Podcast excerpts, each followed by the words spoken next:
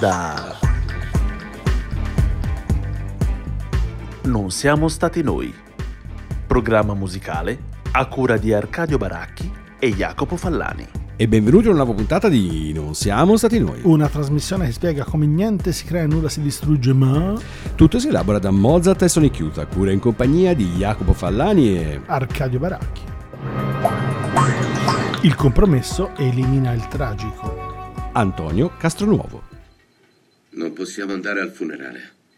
Faremo come ci hanno detto. In alcune battaglie non si può vincere. I potenti controllano la vita dei più deboli. È così che va il mondo. È ingiusto e sleale. Purtroppo questa è la realtà. Dobbiamo stare zitti e dobbiamo accettarlo.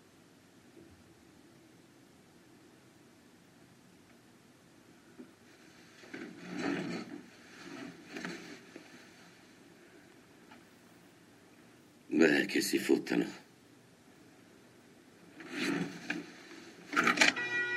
Con un Viggo Mortensen nel ruolo di Captain Fantastic, abbiamo scoperto uno dei film preferiti di Arcadio. Sì, sì. esatto, che è un... Sento odore di casa. Esatto, questa un giorno la spiegheremo. Però come dire, un- come lo spieghiamo? Un super mega fricchettone, però insomma con degli aspetti positivi. Com- come riassumere il personaggio e il film? Dura, il, il personaggio più che altro. Comunque un- sono due intellettuali che decidono di creare una specie di comune con se stessi e i propri figli Esatto. e al di fuori del sistema sociale. E tutto questo per dire perché questa puntata non siamo stati noi parla di compromessi. Chiaramente ci occupiamo dei compromessi più che altro artistici, ma insomma anche lì diciamo il, il vil denaro avrà chiaramente il suo peso, però come tutti noi sappiamo gli artisti a un certo punto o per necessità o delle volte anche banalmente per vanità scendono a compromessi per cercare di aumentare il proprio retaggio o delle volte semplicemente il loro cachet. E di questo ci occupiamo stasera, chiaramente nella variante di chi si è completamente smutandato e anche per chi ha tenuto botta. Ma iniziamo esattamente dalla parte più spregevole, diciamo così, dello spettro. Chi ha eh, sell out, come dicono gli anglofoni. Partiamo da un grandissimo compositore, Gustav Mahler, che in realtà poi Ecco. insomma ha avuto una vita abbastanza breve, nel 1911 è morto, ci sono una serie insomma, di riferimenti alla sua vita, ne abbiamo parlato altre volte, ma sicuramente insomma le, le sue grandi sinfonie, il fatto che era ebreo di nascita, il fatto che è stato praticamente uno dei più grandi direttori d'orchestra della storia, grandissimo anche compositore. C'è questo evento però che insomma è sempre stato recitato perché insomma è abbastanza particolare. A un certo punto gli viene assegnata a 37 anni, nel 1897, praticamente la direzione della Wiener Staatsoper che è una, un- è una posizione anche da un punto di vista proprio come incarico prestigiosissima, ma dell'impero austriaco dell'epoca, che però richiedeva per una serie di leggi austro-ungariche che all'epoca erano ovviamente In vigore. in vigore eh, che il- la carica venisse ricoperta da chi era in realtà eh, cristiano cattolico, mentre lui era ebreo, anche se non praticante, e lui praticamente Ale? sì, esatto, Le- fondamentalmente Changé. per una motivazione direi particolarmente semplice e pragmatica decide e si converte. Questa cosa insomma al di là di una serie di letture che sono state fatte anche successivamente un pochino più come dire edulcorate rispetto a un'operazione che sembra abbastanza leggera per una presa insomma ovviamente di carica però poi alla fine insomma viene spesso detto il fatto che non era un ebreo praticante che in realtà aveva preso lezioni anche di pianoforte e di coro all'interno di una chiesa eh, cattolica e che in realtà insomma questo non era stato per lui poi un, insomma, un impegno gravoso. Però insomma il, il dato fondamentale è che fece questa scelta puramente in maniera pragmatica. In realtà non abbiamo scelto qualcosa di strettamente legato a quella che è l'evento perché in realtà avevamo potuto prendere eh, diciamo una delle sue grandissime sinfonie ma l'abbiamo fatto altre volte. Abbiamo scelto invece di farvi sentire un, uh, un estratto ovviamente dai leader Anis Farenden Gesellen che sono eh, insomma fra le sue composizioni più famose e che sono qui eh, cantate dalla grande voce di Dietrich Fischer di Escau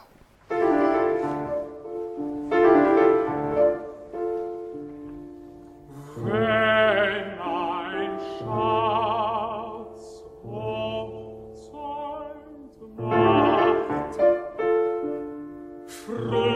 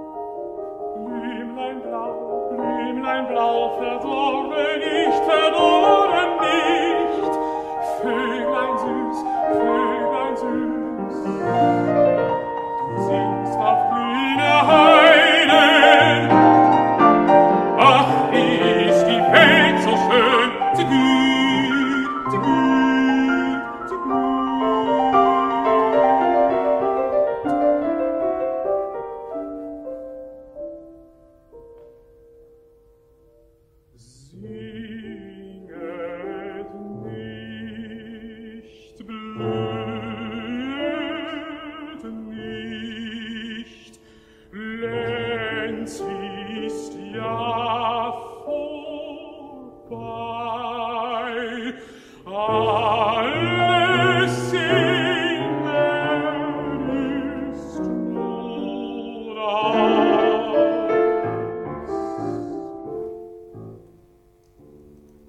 Leader eines Verenden Gesellen di Gustav Mahler qui con eh, la voce di Dietrich Fischer di Escao come dicevamo è un piccolo estratto anche perché il ciclo integrale dovrebbe durare intorno a poco meno di 20 minuti. In realtà poi sul testi suoi il ciclo di Leader è un- una serie di canzoni che spesso sono cantate sia da uomini che da donne. Ora di Escao è è un cantante insomma famosissimo forse è il cantante in assoluto considerato insomma il il, il riferimento assoluto insomma, per quello che riguardano i, i leader ottocenteschi non solo di Mahler ma anche di altri grandissimi compositori.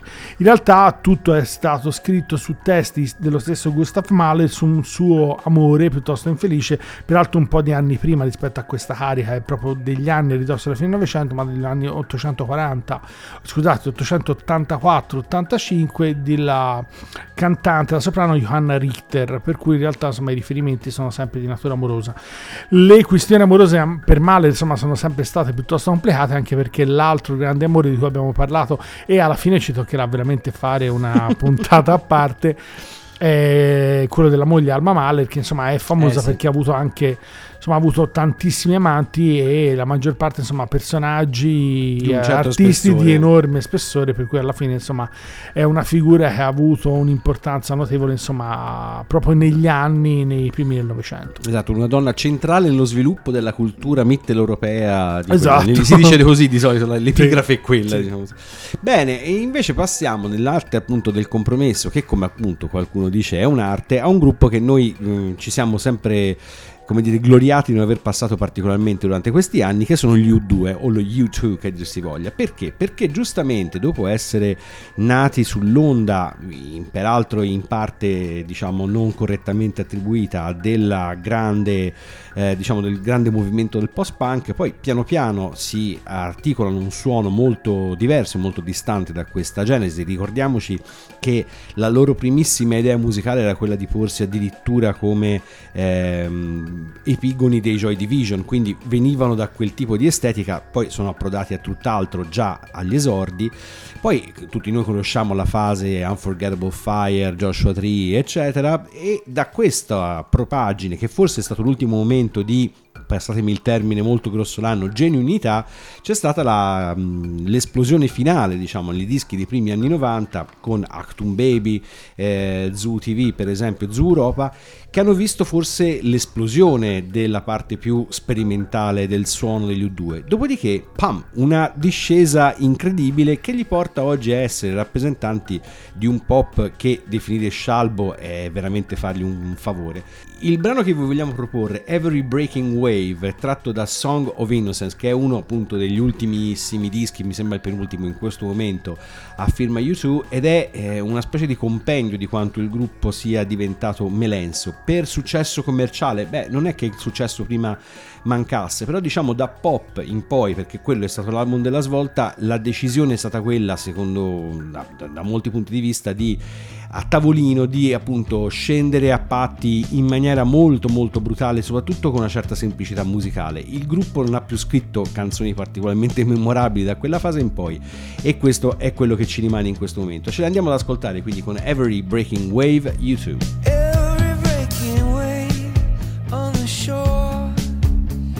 The next one there'll be one more.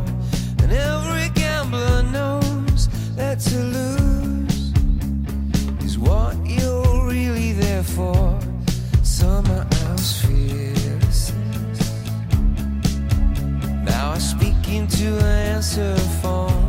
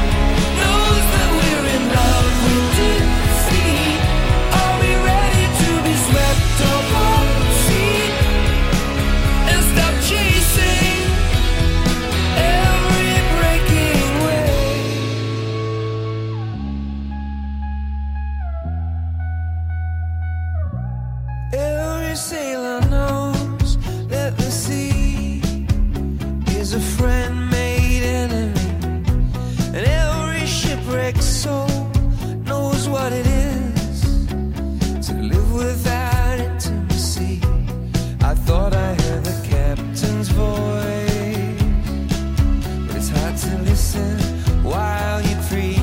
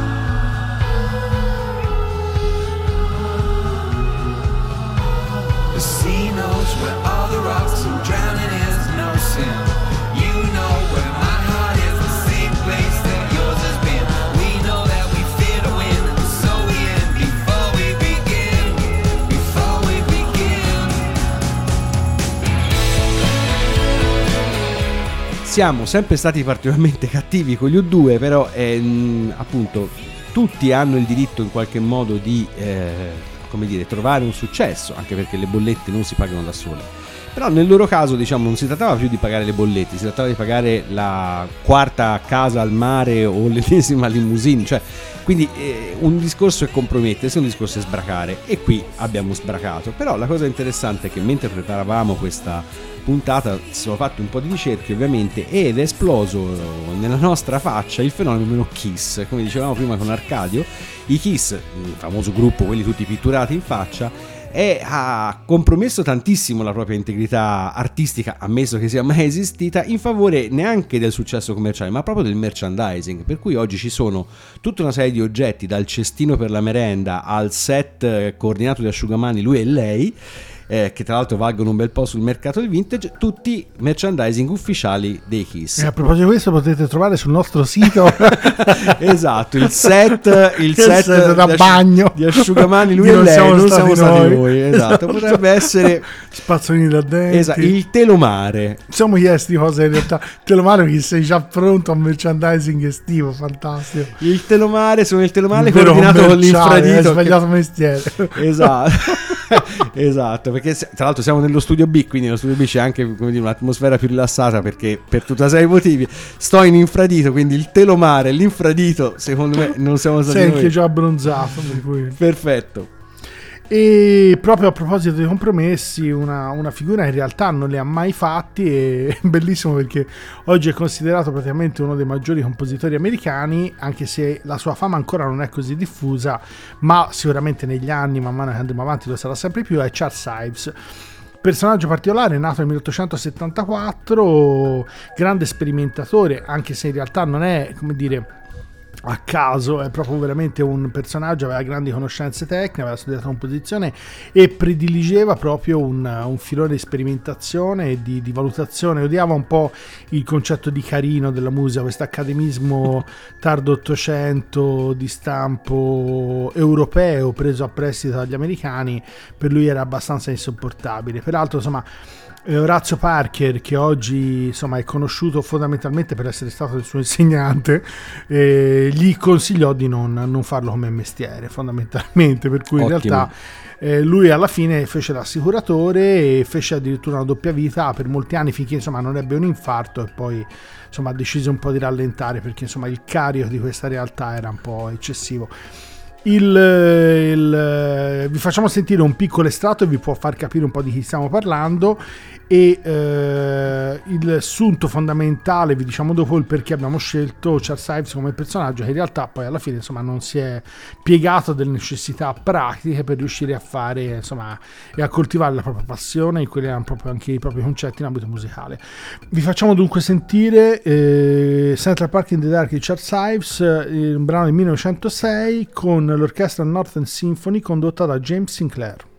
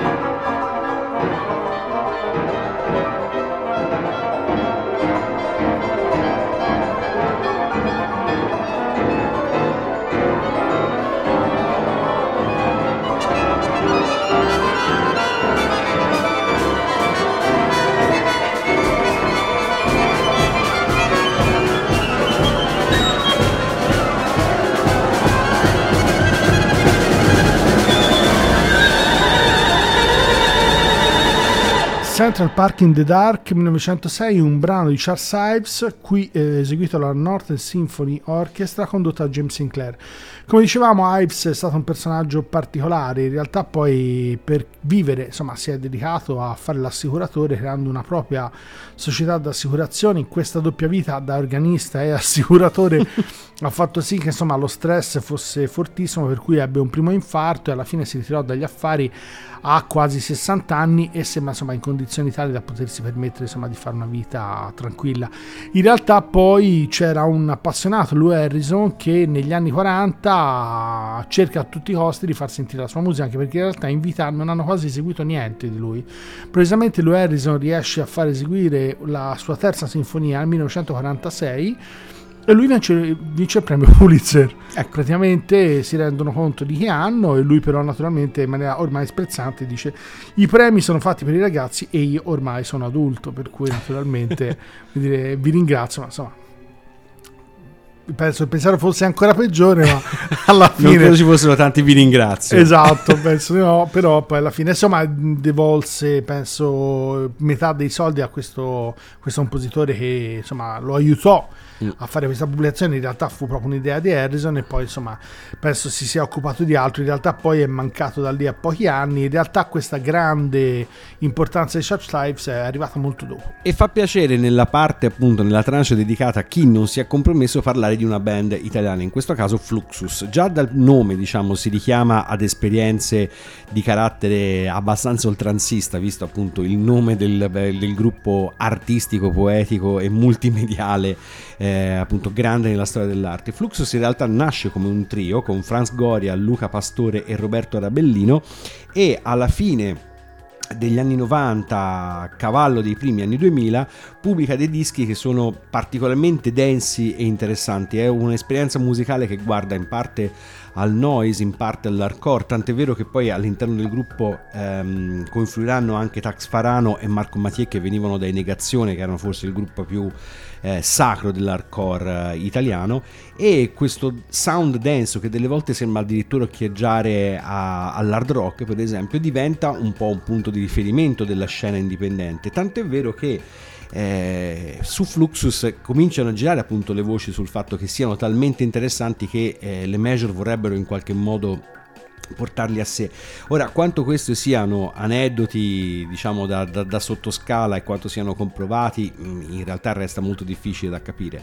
È vero anche che il mito, diciamo così, il culto di Fluxus è continuato attraverso questi anni, tant'è vero che il disco dal quale noi andiamo a estrarre questo Non c'è più niente di me, che è il brano che state per ascoltare, oggi compie un molto celebrato ventennale, visto che è uscito appunto nel 2002. È il famoso disco, quello rosa, col maiale con... eh, diciamo la croce sopra.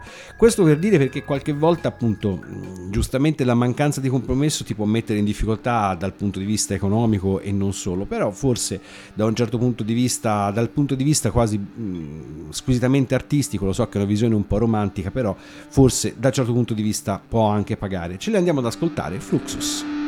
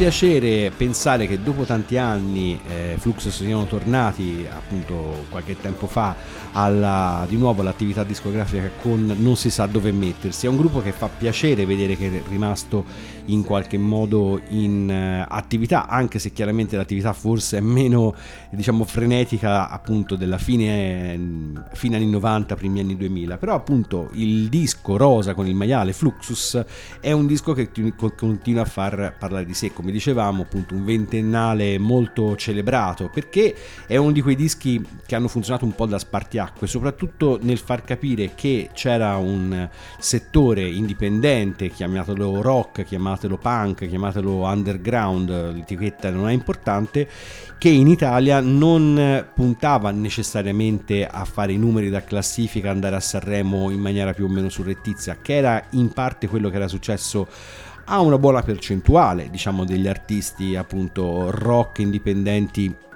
eh, esplosi in Italia negli anni 80 negli anni 90 qui diciamo il salto generazionale aveva portato da, una- da un certo punto di vista sicuramente più consapevolezza e anche una dose di radicalismo che delle volte non guasta. Ma a questo punto dai, non, dal compromesso vero e proprio. Al non compromesso cominciamo a entrare nelle zone grigie per così dire. Molti si sono interrogati del eh, ritiro dalle scene di Rossini. In realtà poi insomma Rossini sembra che avesse fatto un accordo con i grandi teatri parigini di scrivere cinque opere in dieci anni, questo intorno agli anni 25-26, insomma quando si trasferì poi a Parigi. In realtà poi sembra alcuni insomma con, eh, diciamo, con i moti del 30, immagino che in realtà ci sia stato un cambio di pensiero da parte sua, chi eh, in qualche modo solleva dinamiche relative a problemi di salute, insomma la sifilide, il fatto che avesse che gusti tanto di un certo cara tipo, la, esatto. la sifilide di Rossini Esatto, è una cosa che ci fa un dire, ci fa come riferimento, insomma, spesso e volentieri punto di, di- di riferimento, una specie di pietra miliare.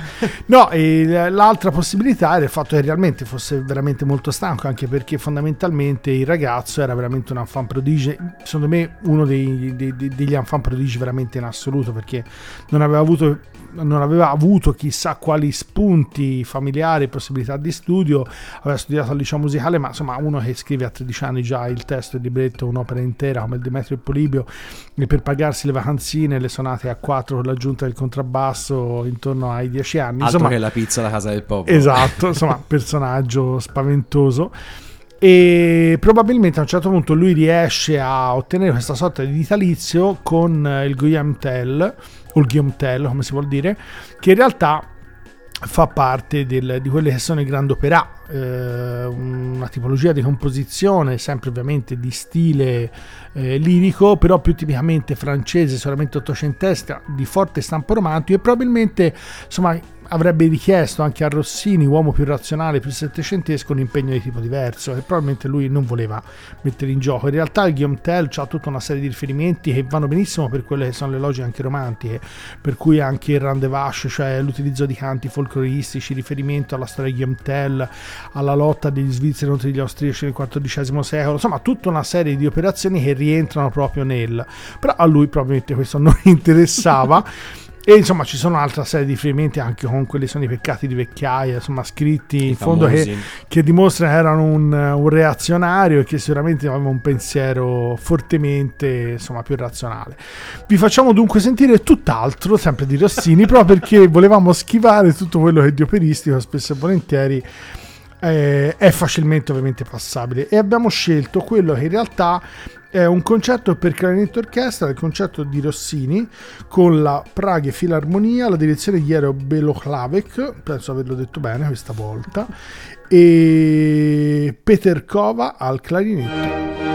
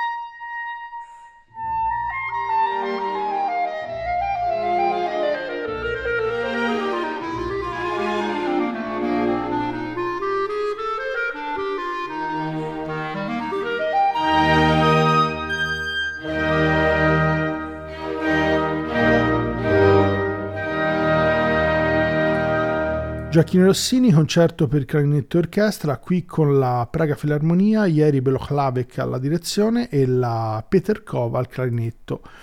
Il, eh, diciamo quello che è lo stile e ovviamente proprio la matrice rossiniana si sente in maniera ovviamente fortissima.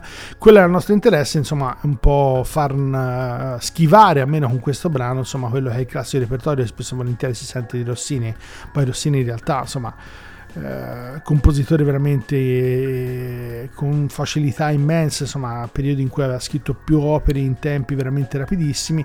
Probabilmente arrivata, arrivato a quest'età aveva deciso insomma, di tirare un po' i remi in barca, di, insomma, di riposarsi. Peraltro, da un punto di vista vita, ha avuto anche ragione perché vissuto molti anni, molti decenni successivamente a questo suo ritiro alle scene, per cui probabilmente ha fatto la scelta giusta. Nel caso specifico l'idea era nata con questa idea di compromesso, fra virgolette, più sottile, ma sicuramente pensato bene, probabilmente memory di grandi giochi con impresari teatrali, il mezzo mondo in particolare, in quelli napoletani, il Barbaia, quello famoso, anche se poi impresari italiani sono stati insomma, diffusi in varie zone europee anche nel Settecento, anche perché fondamentalmente insomma, dal 600 in poi siamo un po' i detentori di una sorta di potere molto forte nell'ambito lirico, Strano, non solo, strano. che curiosità.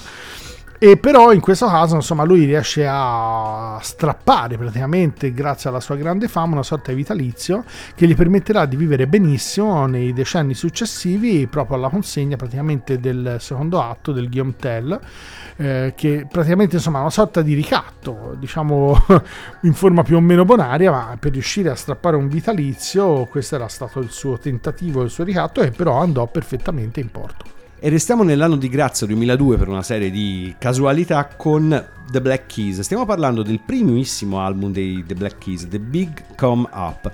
Oggi i Black Keys sono assorti, diciamo, un grande successo di pubblico attraverso un paio di brani che sicuramente quasi tutti hanno ascoltato più o meno inconsapevolmente alla radio, però quando il gruppo emerse, diciamo, con The Big Come Up, quello che eh, colpì, diciamo così, il pubblico, soprattutto colpì gli addetti ai lavori, era questo sound estremamente scarnificato e molto debitore della classica tradizione del blues, non necessariamente del delta, ma insomma forse siamo più dalle parti di Chicago dal punto di vista dell'elettricità e dell'atmosfera.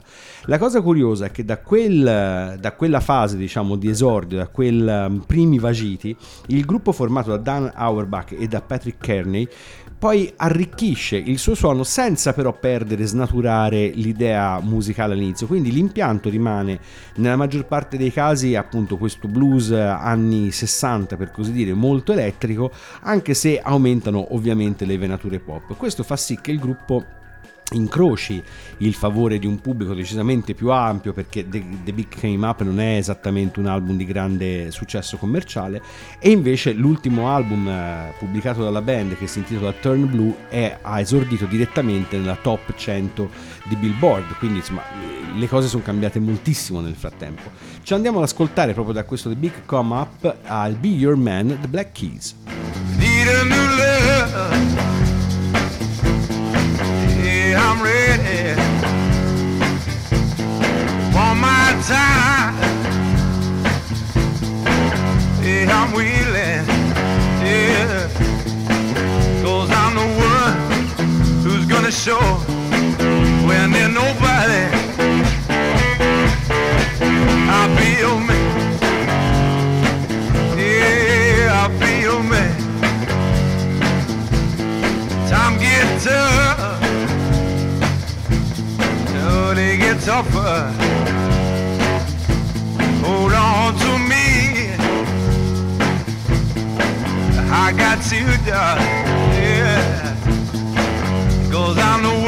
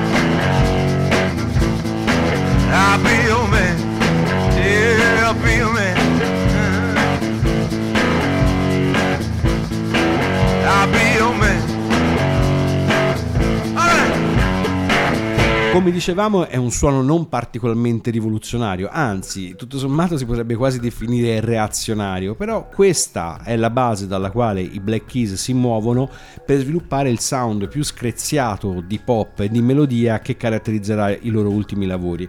Quanto sia il risultato di un compromesso, questo eh, pare evidente, però è giusta anche notare quanto, quando eh, diciamo, la capacità compromissoria incontra l'intelligenza.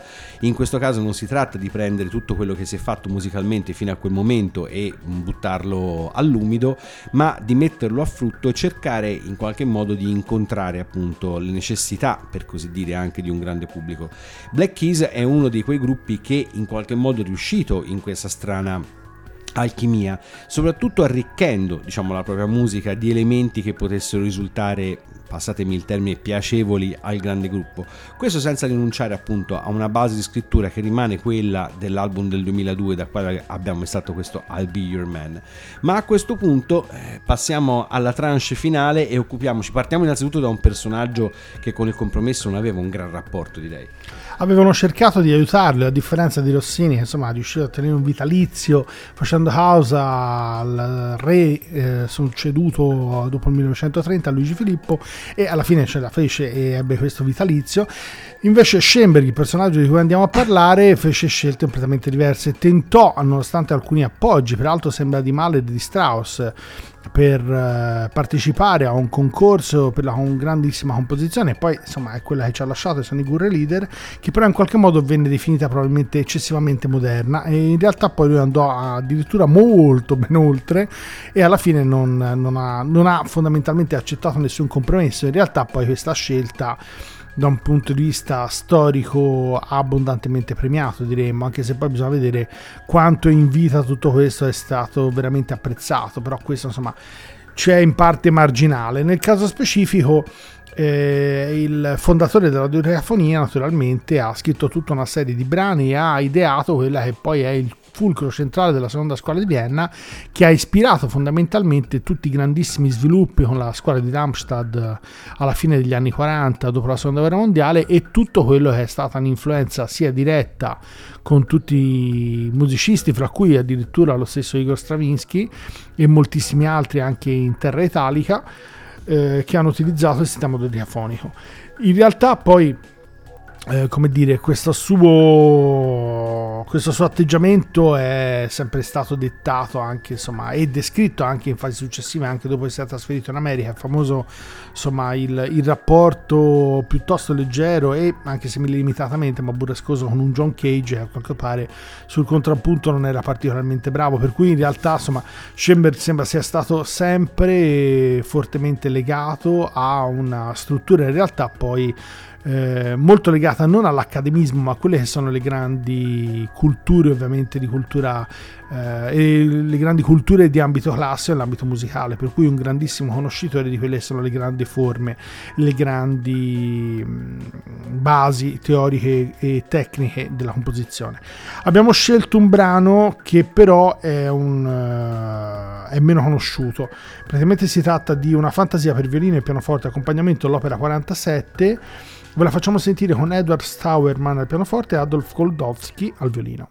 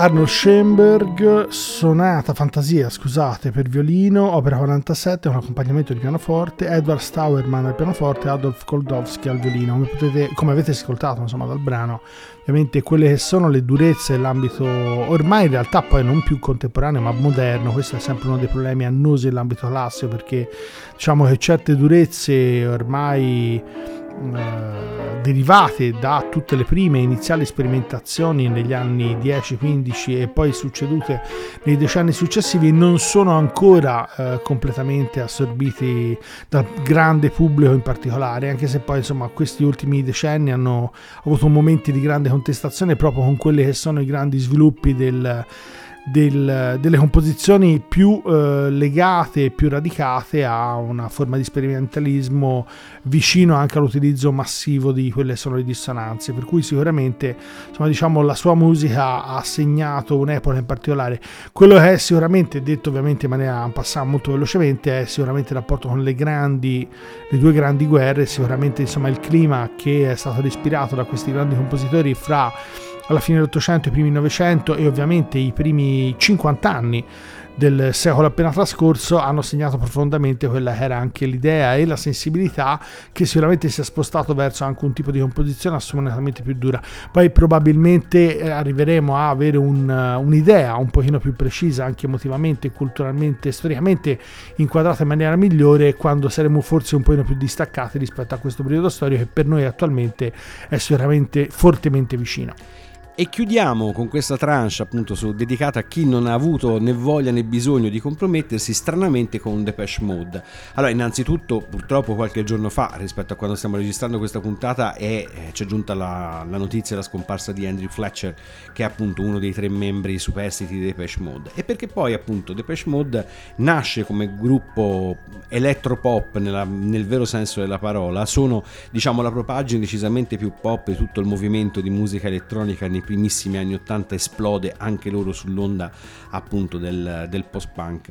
Però invece di restare diciamo ancorati a questo tipo di stile, di approccio anche estetico, e musicale, i Depeche Mode si muovono verso sia eh, dei testi delle volte più complicati, anzi di ampio respiro sociale, ma soprattutto il suono tende a iscurirsi ed inspessirsi. Sono, diciamo, maestri nel mantenere un certo gusto melodico, mh, anche se non particolarmente spiccato, però diciamo la melodia de- di moltissimi pezzi di Depeche Mode ti entra in testa e costruire intorno a questo un sound che non è esattamente quello dell'elettropop del tempo. Infatti i Depeche Mode diventano diventeranno in un modo o nell'altro una delle influenze fondamentali anche dell'elettronica che poi si allontanerà necessariamente da, appunto, dall'utilizzo per esempio della melodia vocale o della melodia to cure. Il brano che ci andiamo ad ascoltare è Policy of Truth, che appunto la, la politica delle, della verità, ed è tratto da Violator, che è l'album che nel 1990 determina l'esplosione finale commerciale, il grande successo di Depeche Mode a livello planetario, perché fino a quel momento era un grande gruppo di successo successo soprattutto eh, in Europa. Invece con Violator che contiene per esempio Personal Jesus, che contiene Enjoy the Silence, il gruppo fa necessariamente il botto in tutto l'universo conosciuto. Quindi ce l'andiamo ad ascoltare, Depeche Mode.